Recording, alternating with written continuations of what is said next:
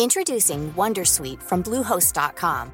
Website creation is hard, but now with Bluehost, you can answer a few simple questions about your business and get a unique WordPress website or store right away. From there, you can customize your design, colors, and content. And Bluehost automatically helps you get found in search engines like Google and Bing. From step-by-step guidance to suggested plugins, Bluehost makes WordPress wonderful for everyone. Go to bluehost.com/wondersuite.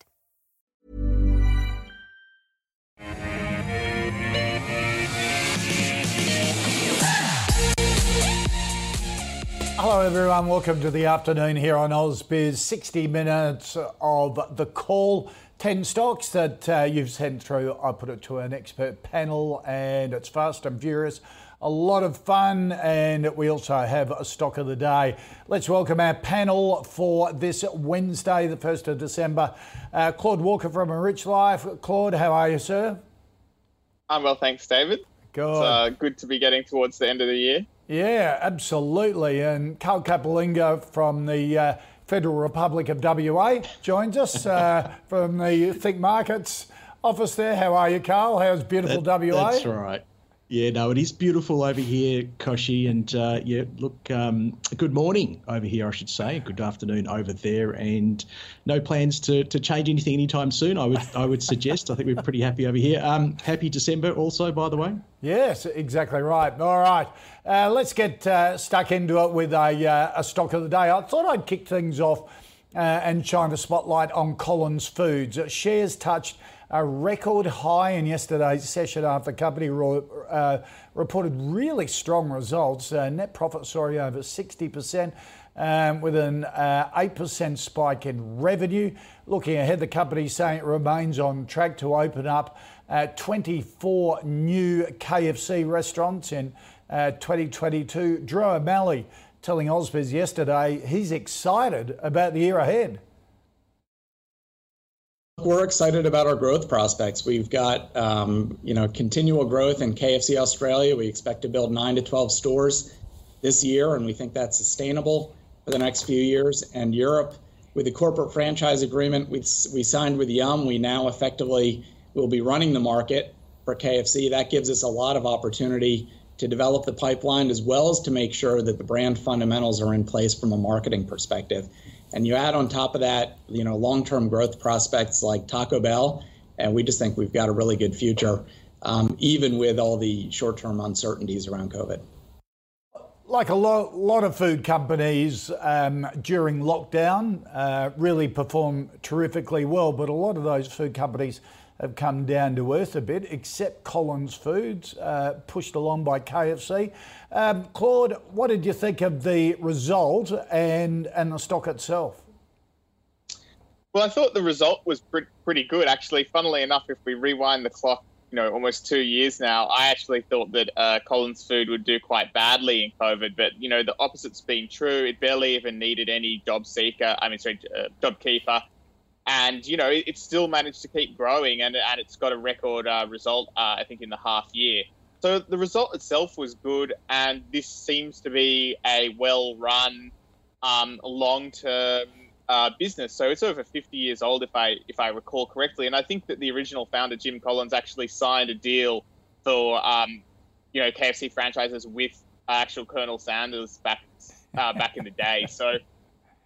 I think this is probably a business that's been around for a while and it's going to be around for a lot longer. So for the right price, it could definitely be an attractive one to buy.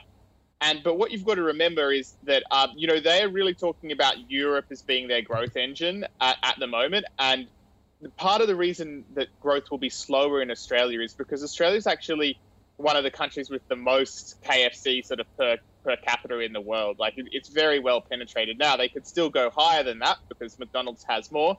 So, you could say that they've still got room for growth in Australia, but there's not going to be really massive growth through rolling out more stores, in my opinion. And so that leaves it to the European business, which is quite a bit smaller, about 1/5 of the size. So even if it is growing quickly, that doesn't mean that the overall growth of the company will be particularly high. And that's where you run into a little bit of a trouble, I guess, in the sense that it's on about P of about 31 off the top of my head. And also We only have a dividend yield of 1.7%. And this is probably the kind of business where I would want to have a higher dividend yield than that, because it's not disruptive business. It's just a decent business, well run with corporate backing and good brands. So, you know, I want a higher yield basically. So for me, this one would probably be not be very attractive. Okay, Carl, what do you think? Are they at the stage where Domino's was a few years ago before it took off in Japan and Europe, and could it follow that? Oh, look, yeah, I'm not sure if, yeah, I mean, I think Domino's had a better spread, geographical spread. I think maybe Collins is a little bit more concentrated, yeah. Yep. But look, no doubt Europe, is, from yesterday's results, Europe is a key growth area for them. I don't think the Australian market will do too bad. I think for investors and analysts, I hear a lot of analysts say, they kind of don't get KFC, or it's hard for them to call it a buy because they never eat at KFC restaurants. Hey, I don't eat there either. I think I've taken my kids there once in their entire lives, Koshy. I love the KFC. Love the fries. It's fabulous. Well, they that's also kind of the point. They also support great football clubs as well, so that makes it more even more enticing for me. Looks like I've stepped on a bit of a nerve there, but no. Look, the point is that lots of people love it, and that's my point. And if you can get past, obviously you might not. It might not be to your taste. Look, it's a very popular brand, as Claude says. A very reliable brand. They've consistently grown their revenues for the last 5 years that I can see in my platform, and probably before that. And with all except for a tiny blip, have grown their earnings as well over the last 5 years, and most importantly, did it through a pandemic. So how about that? So I think it is a good self-managed super fund, defensive sleep at night stock. So remember, I keep talking about finding the right stock for the right investor, and that's the type of investor I think would be more suited to this one. However, having said that, after the big pop up in the share price yesterday, it is basically at our fair value target. So I don't know if you remember, a couple of times ago I was on the show back in August. It came up. I called it a buy. It was around 11. We had a target around here. It's achieved that target. So the best I can do as a result of that is a hold. We'll go back. We'll have a deep dive on the numbers, and we'll decide whether we want to increase that price target. In the meantime, I think you can buy the dip. So if it comes back into sort of 13.50, just looking at the chart, that's where the support's going to be, and it just gives you that few extra percent of upside back to our fair value target. And about a 2% fully franked yield is not awful either. So total shareholder return is probably worth it down there. So it's just a hold for me, based upon, we've had a buy on it for about 18 months. Hold for now, and I might update down the track on whether we continue to buy. All right, let's get into the stocks that you sent in. Alex Claude wants a view on DropSuite, the software platform that many people use to back up their data. They just raised another $20 million through a placement over the last couple of weeks. What do you think of DropSuite? Well, DropSuite's it's a very interesting one to come up, and I have watched it for a few years now, and I have to say a few years ago I thought it was a pretty weak business because it had a few smaller number of reseller partners who were extremely important to it. And I think that they'd actually back a few years ago ran into some trouble with losing some resellers or something like that. Don't quote me on that, but I definitely think that's a weakness. However, the company has been improving on that weakness and reports, each quarter it reports the percentage of its top 10 reseller partners, and that's going down. So I think that's around 65% at the moment. What it's actually doing here is it's focused on providing email backup and archiving for Office 365 and also in the future, Google Workspace. The way it kind of goes to market is through partners mostly reselling its actual product. So sometimes that might even be bundled in with like a managed service provider might be setting up a company with Office 365. And, ideally for DropSuite, that their product is kind of just bundled in, and the customer never really even knows that they're paying extra for it. Now there's, pros and cons to that, but, basically the selling point here is that the vanilla Office 365 offering won't have the kind of email archiving and backup that might be required. So, in the event of some, ransomware or sort of cyber disaster, the managed service providers have a responsibility oftentimes to ensure that there is some kind of backup. So that's the incentive for them to put that in the package.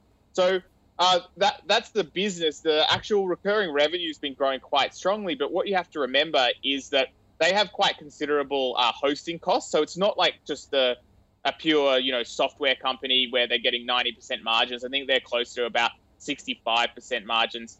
So, you know, overall, I don't think that, given that it has a few weaknesses in the business model, at the moment, it's trading on around 12 times annualized recurring revenue. Now, its growth, generally speaking, you would say definitely justifies that.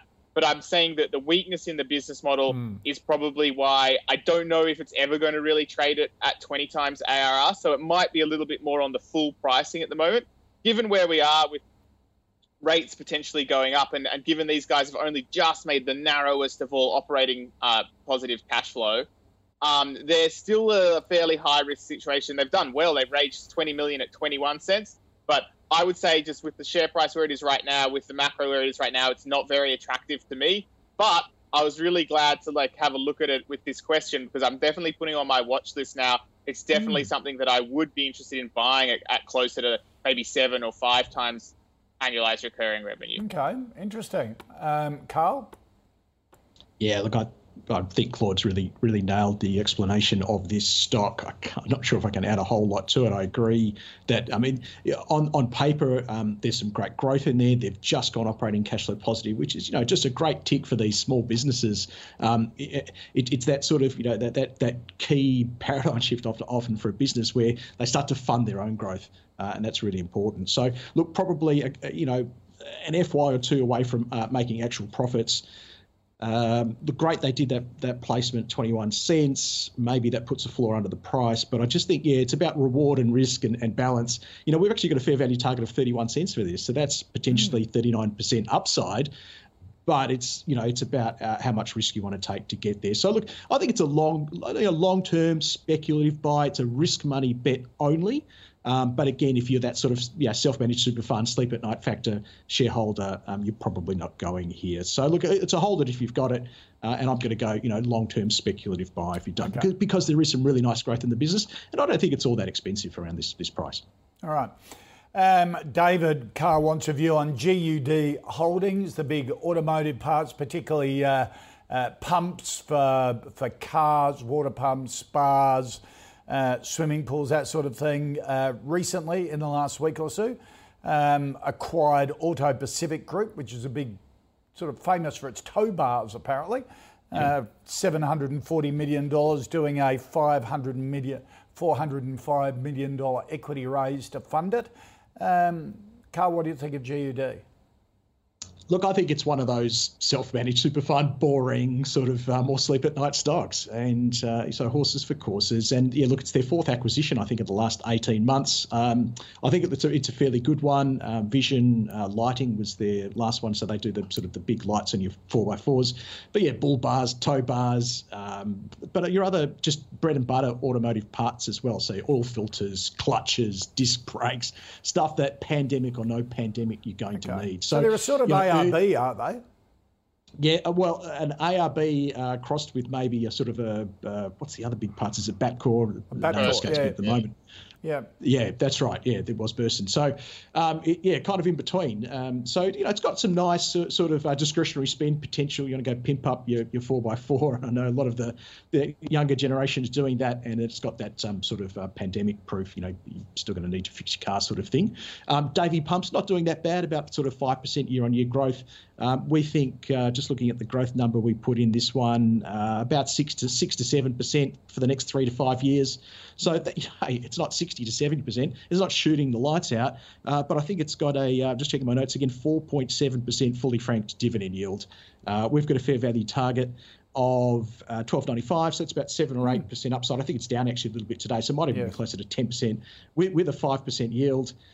The chart's not bad, not shooting the lights out either, but it's probably one of those ones. Again, long-term, self-managed super fund, sleep at night, total shareholder return is probably going to beat the market. Happy to buy it here on that basis, not for the growth investor.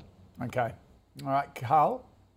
Claude, rather, what do you think of GUD? Well, I'll have to say I'm actually going to be deploying capital in my self-managed super fund next year, and I'm not sure that I will be going for these more vanilla stocks. I think I'll be going for the growth thing. I think the SMSF thing does depend on how old you are massively. You know, obviously, if you're younger, you can afford to take longer term bets. Like, having said that, I agree with the sentiment completely that Carl just expressed in terms of maybe for an older investor that's looking for a dividend yield. That's why you'd be interested in this one, right? If we look at that 5-year chart, we can see that the share price really hasn't gone anywhere in about 5 years. We can also see from their recent corporate actions that they're most interested in growing via acquisition. Now, because acquisition, you know, has an acquisition cost, which is usually satisfied through, you know, issuing more shares or taking on debt, you're just, especially when you're going to be issuing shares constantly, you're never going to get like a massive, you know, share price, amazing, life-changing performance. Like if you know, a lot of, you know, the boomers love to talk about something like CSL. Well, that stock was buying back shares for you know, a huge portion of its, you know, very successful run. And if you're going to go for the real capital gains, the real winners, you want to be looking at that kind of business, not the ones that are issuing shares and paying out dividends. So, you know, it depends what you're looking for. It could make sense as a dividend stock. I think that basically the longer-term risk that you have to worry about is that all of these aftermarket parts and all of these, especially the stuff that goes sort of inside the car, like the filters and all those kind of things, you know, is there a very long-term tailwind if we go more to EVs? There's just one risk to think about. It's not something that I'd say would be near-term. But if you did have it sitting in the super fund for your dividend, you definitely want to keep an eye on that and revisit it in 5 years when we start seeing higher levels of EV penetration. But for me, you know, I would say, you know, to take a leaf out of Carl's book, I agree it's probably a buy for, you know, in the right circumstance for a dividend investor. But for me, you know, it's not very attractive enough, and I'd prefer just keep my money in the bank and wait until I find something really good to buy. Okay, let's go from car pumps to undies. And Patrick wants a view on Step One Clothing. Recently IPO'd at $1.53. They sell a range of bamboo sort of cotton underwear. They used to sell direct to the public. Any sort of early watcher of Sunrise would know these undies because they used to advertise probably between 5:30 and 6:30 on Sunrise every morning. Greg Taylor was the founder. Made $150 million out of the float recently. It's incredible, and basically. It is a direct-to-consumer service, and the bamboo fibre doesn't mean you get sweaty downstairs. And apparently it's really touched a... Oh, anyhow, I won't go there. I don't think... I was going to say touching. What's it touching downstairs? Yeah. Really touched a nerve with a lot of blokes, and it's done pretty well. Claude, what do you think of Step One Clothing? Oh, I think it's definitely very interesting. So, you know, the bamboo underpants are definitely the way to go. Although these guys aren't the only bamboo underpants around. I had a good check out of the website today before we came on the show, and I even bought some just to try it out.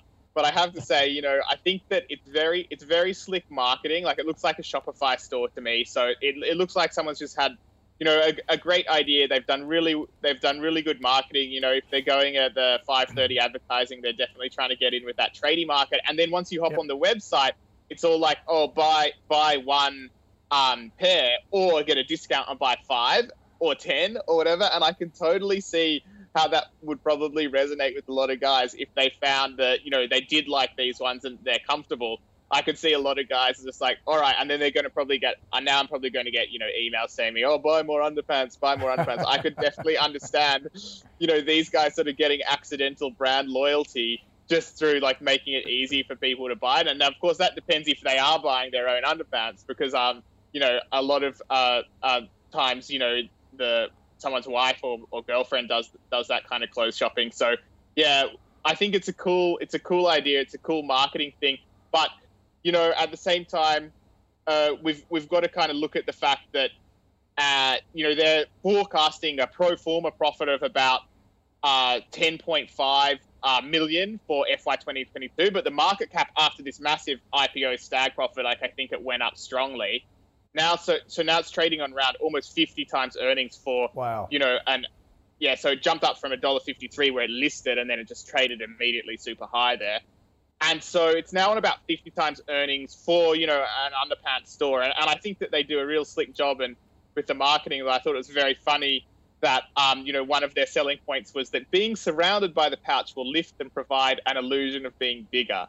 So I wonder how much that's getting people to buy it. But overall, no, I wouldn't be buying a clothing retailer on 50 times earnings personally, but that sometimes that's just mostly because I don't back myself to pick these retail trends. If you think these are going to be a massive trend and we're all going to be, you know, it's going to be really normal to just buy packs of undies online in the future, then maybe it's a good buy. Yeah. But for me, it's a bit too expensive. Carl, what do you think? How do I follow that out? Follow that up, making you look bigger downstairs. I didn't know that was one of the marketing ploys. It's about so 60-40 split between men buying these underwear and women buying underwear for their men.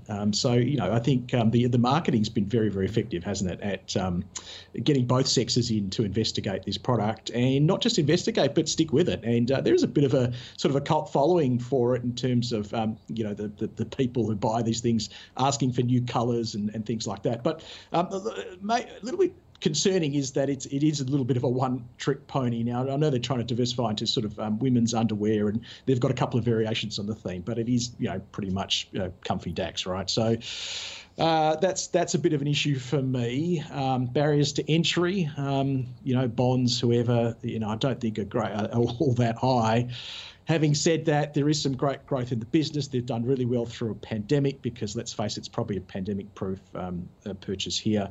They do get people to the website, then they keep hitting you with offers to continue to buy more. So, again, one of those things that maybe I'm not the customer or the target audience, but I can see some of the benefits potentially in owning the business. Two potentials in there, Koshy, because Claude's right. Look, it is for what it is pretty expensive here. 65 times FY21 earnings. He was right. It's about 50 times FY22 earnings, which is what they've forecast in the prospectus.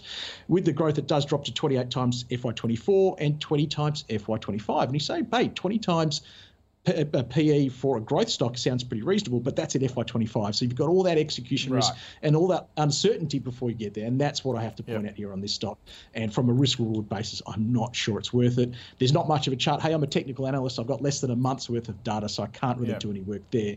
And without the technicals to back up my fundamental view, I could never get to a buy on this. Sorry. All right. Kim wants a view, Carl, on Superloop, the broadband provider. Provides fibre optic cabling for broadband. Recently sold off its Asian assets for $140 million. What do you think of Superloop? Yeah, got a bit of a bump on that. That was back in October from memory. It was just, again, talk about the technicals here, and quite a significant downtrend at that point. And it did arrest some of that downtrend. So that chart there probably doesn't show the bigger downtrend, but does show the bounce. It's pulled back a little since there, seems to be steadying now. I'm not sure if that's a great reason to buy the stock, because they've got a one-off event like that where they sell something for more than they expected. As you say, it is an internet service provider amongst some other sort of more B2B offerings as well, but it is a competitive space. There's not a great deal of you can't really create a great point of difference, I think, in the space of whether you're competing against you know, Telstra, Optus, Vodafone, Vocus, etc. I mean, Aussie Broadband's another one in there that has created a bit of a point of difference. I'm not sure if Superloop's going to be able to do that. They do have some great customer ratings, of course, but you know, whether that's going to be the thing that that gives them the growth they'll need to justify their valuation. And that's the key sort of sticking point for me. We're trading at 500. It's not going to actually make a profit until FY24, and it's trading around 500 times that year's earnings. So you've got the execution risk till you get there, and then you're still at 500 times earnings. It's still mid-hundreds by FY25, and that's so far away. So look, I think on the basis of the the valuation's too hard. The chart's not good enough yet. I'm going to call it a pass. Okay. Maybe there's enough in it to call it a hold if you've got it. Claude? Yeah, so I actually thought Superloop. So Superloop has been a real disaster of a telco, really, in the last few years. If we look at that long-term chart, we can see it's all been downhill, and that's largely because they've been spending, investing, and building out a network, which includes a lot of physical assets. So, you know, microwave towers for you know, internet over the air, plus undersea cables. They own one. They've had assets here in Singapore and Hong Kong. And basically, it's just been terribly disappointing because the returns just haven't come quick enough with all that spending. So then what they've done in the last year or so, they have sort of pivoted their strategy a little bit. They're keeping a lot of those assets, but they're also gone into, you know, being a retail ISV. And then they've bought Exetel, which is a sort of lower cost, but still quite good independent ISP. And they've got their own one, Superloop, as well. And what they've done is they've, you know, transitioned that Exetel traffic over onto their networks, their existing networks. So that basically, I think, was supposed to generate maybe it was 5 million, but a certain amount of synergies there. Now, basically, you've got a situation where they've also then got rid of those assets, those some of those physical assets in Hong Kong, in Singapore, which they weren't getting a good return on, but they've actually been able to sell them now for more than they spent on them, more than the book value anyway. So that actually indicates that they were probably investing reasonably wisely all along, but it's just that the expectations of the returns were way higher than what they turned out at. So I don't own Superloop, but I really kind of find this interesting compared to, say, Aussie Broadband or whatever. So Superloop's a much smaller company. It has about a so after this transaction goes through, because it hasn't got paid yet, that should allow it to extinguish its debt. So it'll be net cash. It'll have an EV of around 550 million at current prices. And if we just look out to a sort of reasonable conservative estimate of EBITDA in FY23 based on their guidance, but also taking into for FY22, but taking into account my more conservative estimate plus consensus estimates, which are a bit higher, I still have this on somewhere like 15 to 18 times EV for EBITDA for FY23. And look, you know, analysts think they'll make a profit after that. It might take a little bit longer than that. But, you know, at the moment, Aussie Broadband's really popular. It's growing fast. It has a great brand. But I asked, you know, Twitter today, you know, to help me out, why is it that Aussie Broadband's growing so much quicker? And look, it seems to me that it is mostly about reputation. Probably Superloop and Exetel actually offer similar, especially Exetel now, you know, offer similar level of service. They're going to compete in that, but it's looking like the expectations of their growth is so much lower. And I just wonder if there's maybe some potential for Superloop to actually surprise people to the upside. And that's why I actually quite like this. And I will, even though I don't own myself, I will call this a buy, because if it's trading at around current prices next year, or even below, ideally, I could definitely see myself buying some of this one in my SMSF just for the long term. Okay. All right. Aussie Broadband, of course, rates really highly in all those customer satisfaction surveys and things like that. They've got great marketing. Before we go to our next stop, barriers to entry, Carl, you talked about for Step One Clothing. Alan Garden from Coolangatta is watching at the moment, says he buys his bamboo undies for a fraction of the price on AliExpress. So just to back up what you're saying there. All right, and thank you, Alan, for sending us through your thoughts on the bamboo undies. That's what we love here on the call. That interaction. Next, Faye wants a view, Claude, on SiteMinder. Of course, another recent IPO. Was spun out of Baylor Dore, was one of the big shareholders of it. What do you think of SiteMinder? IPO'd at $5.06. It's a big hotel commerce platform. Yeah, so, you know, I think that their main selling point is, you know, they're the software that a hotel can use to sort of manage their booking engine, set their prices, get that inventory out to all the various sites that hotels now have to sort of list on. And I guess the first thing that I would note when I look at this, because it is a recent IPO, is I would just really, it stood out to me how of the $627 million of the IPO offer, 537 was payments to selling shareholders. So this is well and truly an exit event, right? So if I'm going to be buying now, I'm really betting that I'm smarter than the guy that's owned this business for 5-10 years or however long before it was listed. And I'm completely new to it. So as a basic, just the level of being realistic with myself, I definitely don't think that that's a smart bet. That's like betting against someone that has way better access to information. Now, the other thing you've got to remember is that, you know, these guys in FY 2019, they've barely grown since then. Now, yes, that's partly due to the pandemic, of course, and that what must be what people are thinking if they're paying 12.5 times revenue, because this is still a revenue kind of stock in the sense that it's losing money. So it doesn't make a profit, but yet also the revenue's not growing, and it's at 12.5 times, and all of the insiders are selling.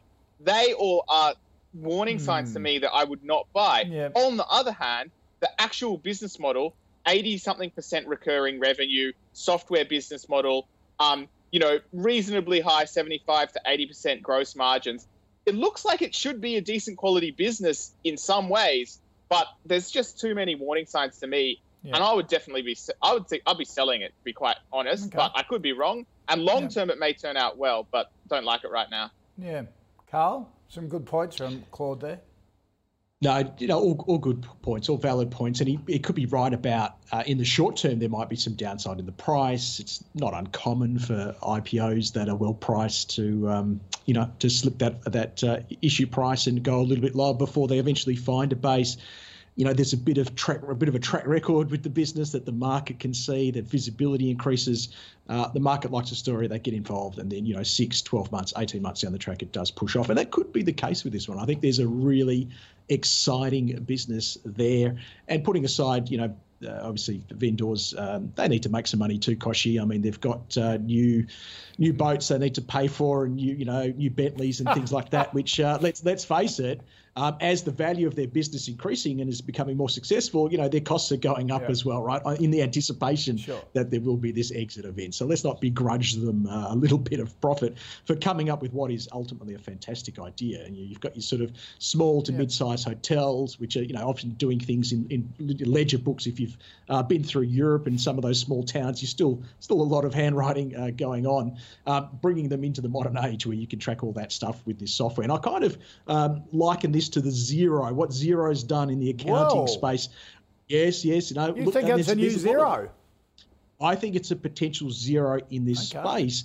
And the chap that's running this, the CEO, is actually ex-Xero and ex-Virgin as well. So we've got that combination of, you know, being in Xero and being in that sort of travel-focused industry. So I wouldn't count this on I'm not a buy at this stage, but it is one I'm going to watch very, very closely. I think it's got massive, massive potential down the track.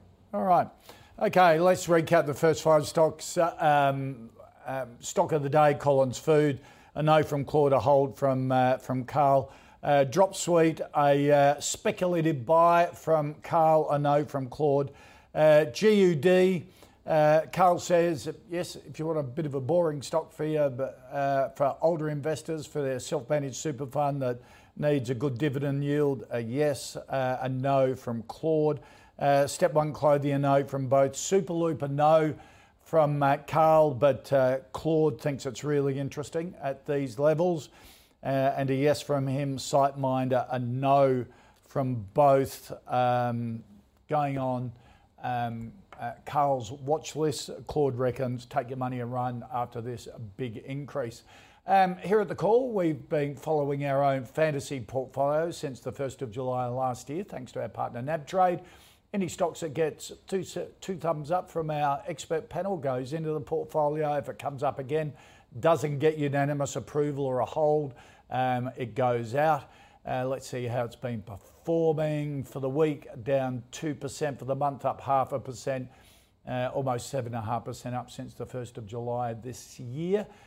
Since inception, 1st of July last year, up 45%. Some of the stocks recently added: Top Shelf International, Globe, Atlas Alteria, Virtus Health and Brambles. Some of the stocks that have gone out: Atomos, Bapcorp, Harvey Norman and Southern Cross Media. You can check out all the ETFs and stocks in the Call's portfolio. Head to ausbiz.co/portfolio.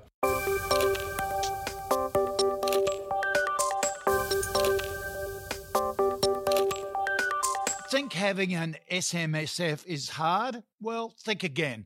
Set up your own SMSF completely online with Stake Super and invest your super with freedom. There's no paperwork and Stake does all the admin. You just focus on the investing.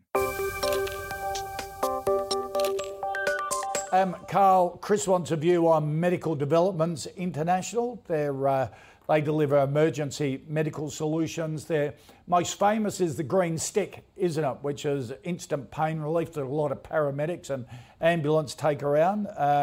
Bit of insider buying from the board over the recent couple of weeks. What do you think of Medical Developments? Yeah, look, they've got the green whistle, as they call it, on Bondi Rescue. My kids love that show. So anytime somebody puts a shoulder out of whack, you get on the green whistle there, and they're pretty happy until they get to the hospital. Yeah, look, it's an interesting business. It's one of those ones, Aussie sort of tech healthcare story. You really want it to succeed, but they really haven't got a great deal of traction up to this point. I mean, you haven't seen that earnings growth come through that we'd like to see to give you the confidence in the business going forward. It wasn't a great year in FY21, Koshy. Obviously, with lockdowns, people aren't going out as much to the beach. Although, having said that, I know in the middle of your lockdowns, we're getting pictures over here in Perth of Bondi packed with people. So maybe I'm wrong on that one. But, in theory, bigger picture here, New Zealand and in Europe, less demand for asthma spaces, which is the other thing they do. And obviously the green whistle, to the point where, a bit of a train wreck in terms of their financials. The big hope is that they're going to get into the US. So they've done phase 1, phase 2 over there. There was a hiccup with phase 3. They've been going backwards and forwards with the FDA, trying to get it sorted out, trying to get the protocols right for the phase 3 trials. They've got another chat. I think they're chatting as we speak, sort of thing, and then we're going to get some idea on what's going on in January 2022. So, look, if that comes good, that might be a catalyst for a bit of a re-rating the share price. I mean, the price has ticked up recently, looking at the chart, so it's not awful. We've moved up off that 350 level. This was $11 not that long ago, down to 350. It has moved back to 5. It's kind of at an inflection point on the technicals, which I think reflects my view on the fundamentals. We're kind of 50-50. Where do we go from here? So let's rely on those technicals. Let's kind of put the fundamentals aside and say, because they're 50-50, let's let the market decide. So if the money comes in for this, then probably it's going to be good. And that would be a move, I'd say, sort of above 535 to 540. And then I think, if you're a true believer, jump on board. If it breaks below, say, 460, it looks really bad for a potential move back down to those lows. Okay. So look, it's a pass to me at this point in time, but at least you've got a roadmap on how to trade it if you're already in it. Yeah, look at that, $11 at one stage. Claude, what do you think of Medical Developments? Well, I actually am already in this one, and I do own a small holding. And I think the last time I talked about the stock on the call, it was actually pretty much about the same price before the recent dip down. Yeah. So the story for me is really about these green whistles, these Penthrox devices. They are really great for that emergency medicine kind of need. And there's a huge upside just in Europe in terms of growing that. Now, there's going to be a bit more short-term pain, I guess, although the short-term pain's lasted so long that it's a bit of a misnomer. But there's going to be a little bit more. They need the green whistle. Yeah, they do. They certainly do. But in Europe, they've taken back their distribution agreement with Mundi Pharma, which is going to end up not costing them, it's going to reduce that revenue from Mundi Pharma in this current year. So they've got a lot of work to do to make up that fact. And look, the initial signs are good. They said they've got record sales in France now, and they would hope now on a growth trajectory in Europe. But this FY22 could still be pretty ugly. Now, what they did in their most recent absolute train wreck results, as Carl put it, which is fair enough, and I love that kind of, being frank about things, even as a shareholder, they were like writing off past mistakes. To me, I think I said at the time, they've taken out the trash and it gets better from here. Now, look, so far that looks true, but there could be more trash to take out. We'll find out.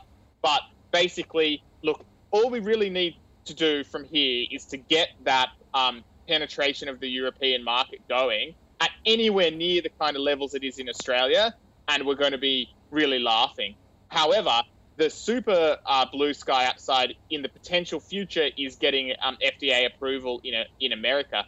Unfortunately, this is extremely complicated because many years ago, this exact drug was sort of taken off the lists in the US because if you have sort of too much of it for too long, I think it can do damage to your kidneys or something like that. Now, that's not something they're finding with the green whistles, which is sort of a new dosage system, and it seems to be really safe, and you know, Australia's been using it without a problem for many years, and so look, that's the real blue sky upside. That's why I do own some shares already, because you know, basically it's asymmetric. Right. It's definitely risky, yeah, but it's super absolutely asymmetric, because if that ever comes through in a couple of years, then it's probably going to go back to $11 or something like that. Would you buy now? Yeah, look, I would. I did buy it around current prices, actually, and but only a small risky one. You know, just keep in mind it's a risky long-term bet, and people think you're stupid for years, and then you get, you know, 2 or 3 bags out of it, and then you finally pay off. Okay. All right. If it works.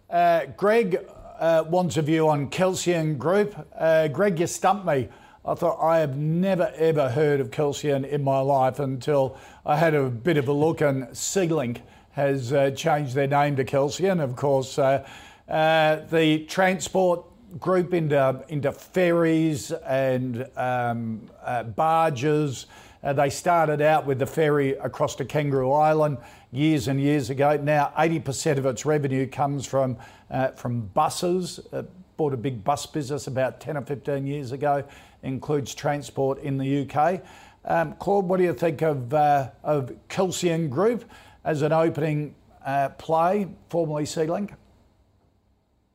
Look, yeah, so probably for me, I liked this one better when it was the sort of initial SeaLink kind of business, because I thought, you know, with all of those ferry routes, they have monopoly routes in a lot of them. I think they had Captain Cook Cruises as well, which is not monopoly, but they did have a lot of, you know, even Captain Cook Cruises, it's a finite market. You can only have so many boats with all those really attractive berths. So basically, I really liked that ferry business, and I thought that was really good. However, for me, I see this move into bus, and I think light rail, I see it overall as, you know, probably especially the bus stuff, diversification. And so, you know, for that reason, even though the share price has come down a fair bit later, so if you'd talked to me probably, you know, at a certain point, I would have sort of said, oh, 2.6% yield, 25 times earnings, not too bad for Kelsian, formerly SeaLink. But, you know, right now, I just think that, you know, I think a lot of the recovery has been priced into stocks, even though the travel recovery hasn't happened, especially in Australia. If you see Webjet and Flight Centre, there's been a big rebound on those tourism stocks. So for me, it's still probably in a void. We still don't know really when international travellers will bounce back massively. But anyway, that's probably not such a big deal for these guys anymore. So for me, I just think it's too messy. It's too capital intensive. And so for me, it's just not the kind of business I'm going to invest in. Carl? Yeah, when Claude said capital intensive, I straight away looked at the ROE line, the return on equity, and sort of about 10 to 12%. So it's not bad. It's just a little bit above market average there. So, but yeah, look, it's one of those big capital intensive businesses. Claude mentions that the maybe not so much upside from a return to normal travel, about 30%. Of their EBITDA comes from that sort of more discretionary stuff. So your Captain Cook Cruises, some of their resorts as well. But yeah, the bread and butter, look, you know, 60% of revenue is your buses. In fact, it's more than that. It's about 82% of revenue and about 61% of EBITDA. So they have transformed themselves recently. Koshi, did you – I mean, I'm the same as you. I thought I had no idea what this was and then realised it was SeaLink. And they've just changed SLK to KLS. Yep. I'm baffled. There's no explanation in any of the company's materials as to why they did it or what Kelsian means. Okay. And I get why they – I read a quote from the managing director that said because 80% of their revenue comes from buses in a company called SeaLink, it was a bit confusing. That's no, I get that, but what's Kelsian? Yeah, what's Kelsian? Anyway, we could debate that. It looks like an anagram for SeaLink. It's an anagram for SeaLink. From the looks of it. Oh, it can't be that. It cannot be that silly. Kelsian is an anagram. Which marketing department got paid for that? We digress. I better get to the point. Look, I think there's a really great underlying business there, and we actually had a buy on this about 3 months ago, and we have been wrong on it. And the reason why is that in early October, it might have been, they missed out on getting a Melbourne bus contract, which we all the analysts thought it was a lock, and then just last week they missed out on a Sydney Big Sydney, was it Region 9? It might have been. Yeah, it was. All right. So those two things were absolutely baked into the price because we thought they were a lock. And was it an electric vehicle operator got the one maybe in Melbourne? But these guys are expanding into electric buses as well. Look, long story short, I like it. There's a great business there. I think there's enough in it to hold it if you've got it, because the valuation is still good despite that. Really resilient earnings through COVID, and maybe the reason why they've gone to buses is to just get that resilience. So a reasonable yield, a reasonable valuation, fair value target of 735. So I think there's enough upside to definitely hold it. The chart is a train wreck because of what I've discussed, so I don't think it's a buy yet. Okay. All right. Darren Carr wants a view on Resolute Mining. Darren says, it hasn't been at this price since 2015. What's going on here? Resolute share price down 30% since August. Their last update was a bit disappointing too, wasn't it? Production down, yield down. Carl, what do you think of Resolute, the gold miner? Yeah, production down on lower yields and costs up, and costs up quite significant actually. So I put those together. It's gone from actually being quite a high margin miner to actually quite a marginal miner. So it does become more dependent on the gold price. Now, I haven't seen the hedge book, honestly, so I can't speak to what their hedging is. But looking, I guess, more than the hedge book out, it will become that way unless they can get costs back on track. Now, there is a chance for that because they do have some big upgrades planned at their Syama mine, but they have been sort of pushing that off due to wet season. Long story short, as you say, production is falling, yields are falling, and costs are going up. And that's what the market is responding to, amongst, of course, the fact that we've lost 3 or 4 key management board positions over the last 12 months. So what's, kind of what's going on there. They do have a very good mine in, it's called Mako, that's in Ghana, and that is performing very well, but it's the other one that is not doing so well. Just looking at the numbers, typically these gold miners have really sort of solid cash flows. This one is, it has fallen a little bit on hard times in that regard.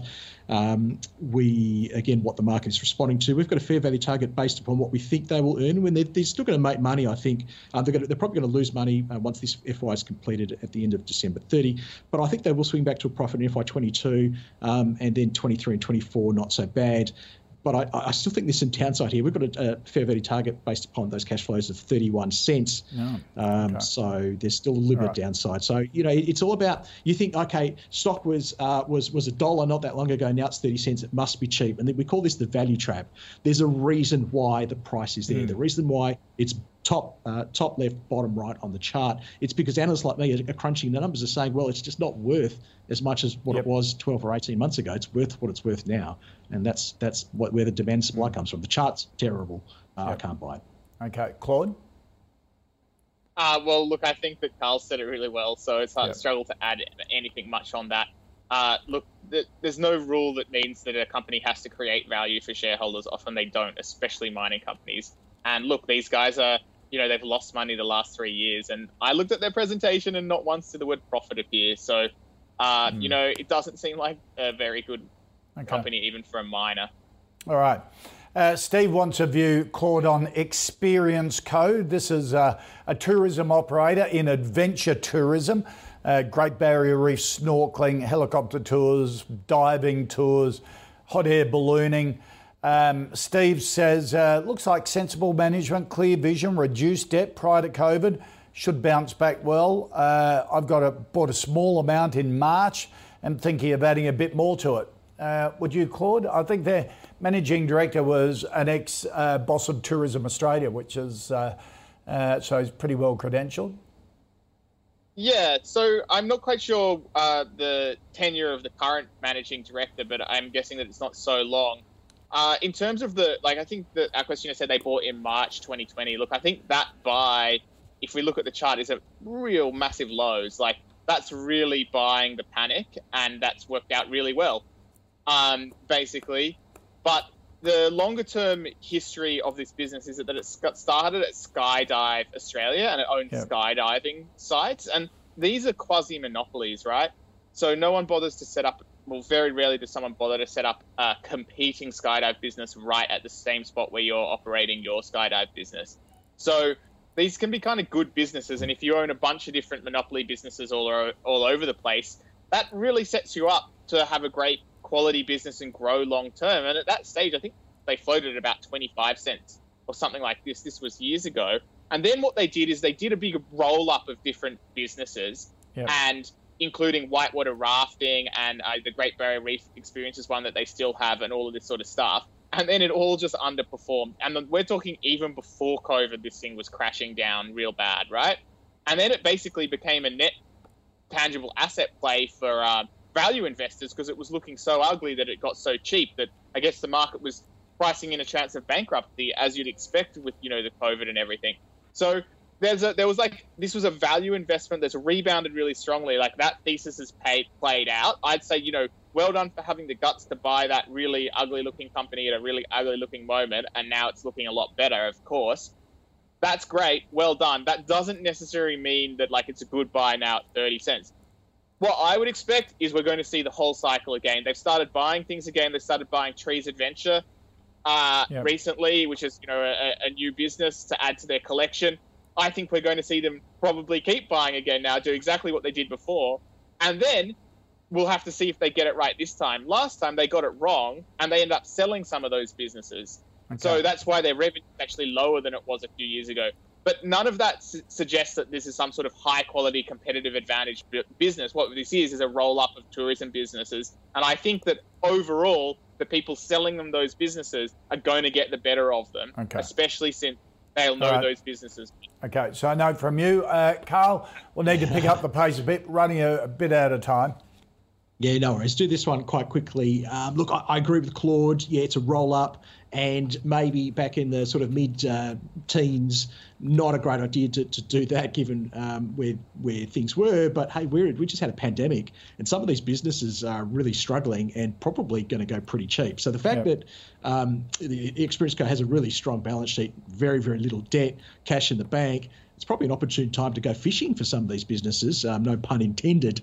And they are focusing more on the sort of the domestic side, stuff you can drive to, stuff we don't need international tourists for. So some diversification in the business is going to be good. They are heavily dependent, of course, on a reopening, on us getting back to normal, not as much as they were, say, you know, 6 to 12 months ago on the international dollar, as I said. So there's a lot. I think there's a lot to like there. I think this is one of those reopening plays, but it doesn't come without, I think, at least moderate, potentially significant risks. The valuation we have is about 40 cents, so that gives you a little bit of upside. Obviously, there's no dividend. It's nothing more than a speculative buy. Again, for it's a risk money bet, but it's not one of those sort of long-term self-managed stocks for me. And just quickly, our final stock, Carl, Jim wants a view on Credit Corp, the financial group who's just bought Radio Rentals. Yeah, they did. And interesting, yeah, beauty's in the eye of the beholder, isn't it, on that one? I guess Thorne struggled with it for a long time. But that's what Credit Corp are kind of good at doing. They're good at buying stuff. They're very shrewd, whether they're buying, you know, sort of a block of debt or whatever it might be, or a business. They, you know, look, we keep cycling, I think, between maybe businesses which might be good as speculative buy and the businesses which are good for your self-managed super fund. I think this one falls into that second category. So it's big, it's boring, but I think there's some value here. We've got a target of about 35.20, so about 7-8% upside. You got about a 2-2.5% yield. So total shareholder return, I think, is going to be pretty good. And you've got that sleep at night factor. It's backed up by a really solid chart. So I think the market kind of agrees with me as well, and that de-risks it to a large extent. So look, I'm happy to buy it here, but Koshi, again, for that long-term self-managed sleep at night investor. Yeah, that's why it's in my self-managed super fund. There you go, Claude. I'd call it a hold based on just the fact that it seems to be the best managed of these debt collector companies. But otherwise, it's not a business I would usually be interested in investing in. But these guys have sort of shown it over the long term. They do pretty well. Terrific. All right, Claude Walker from A Rich Life. Great to see you, mate. Thanks for having me. It's been fun. Carl Capolingua from ThinkMarkets. Always a pleasure having you with your insights as well. Thank you, team. Always fun, Koshi. Good. Enjoy the rest of the week. Hey, that's it for us for today. If you've got any stocks, let's go through the final 5 stocks. Good reminder. Medical Developments, a yes from Claude, no from Carl. Kelsian, which is the Sky No, SeaLink rather, the renamed SeaLink, a hold from Carl, a no from Claude, Resolute Mining, a no from both. Experience Co, a no from Claude, but Carl sees it as a good speculative buy. Credit Corp, a hold from Claude, and from Carl, one of those good boring stocks to have in a self-managed super fund. If you'd like us to look at any stocks for me to put them to our expert panel, put them in an email at thecall@ausbiz.com.au or tweet us using the @AusbizTV handle. See all the stocks and ETFs in the call's portfolio. Head to ausbiz.co/portfolio.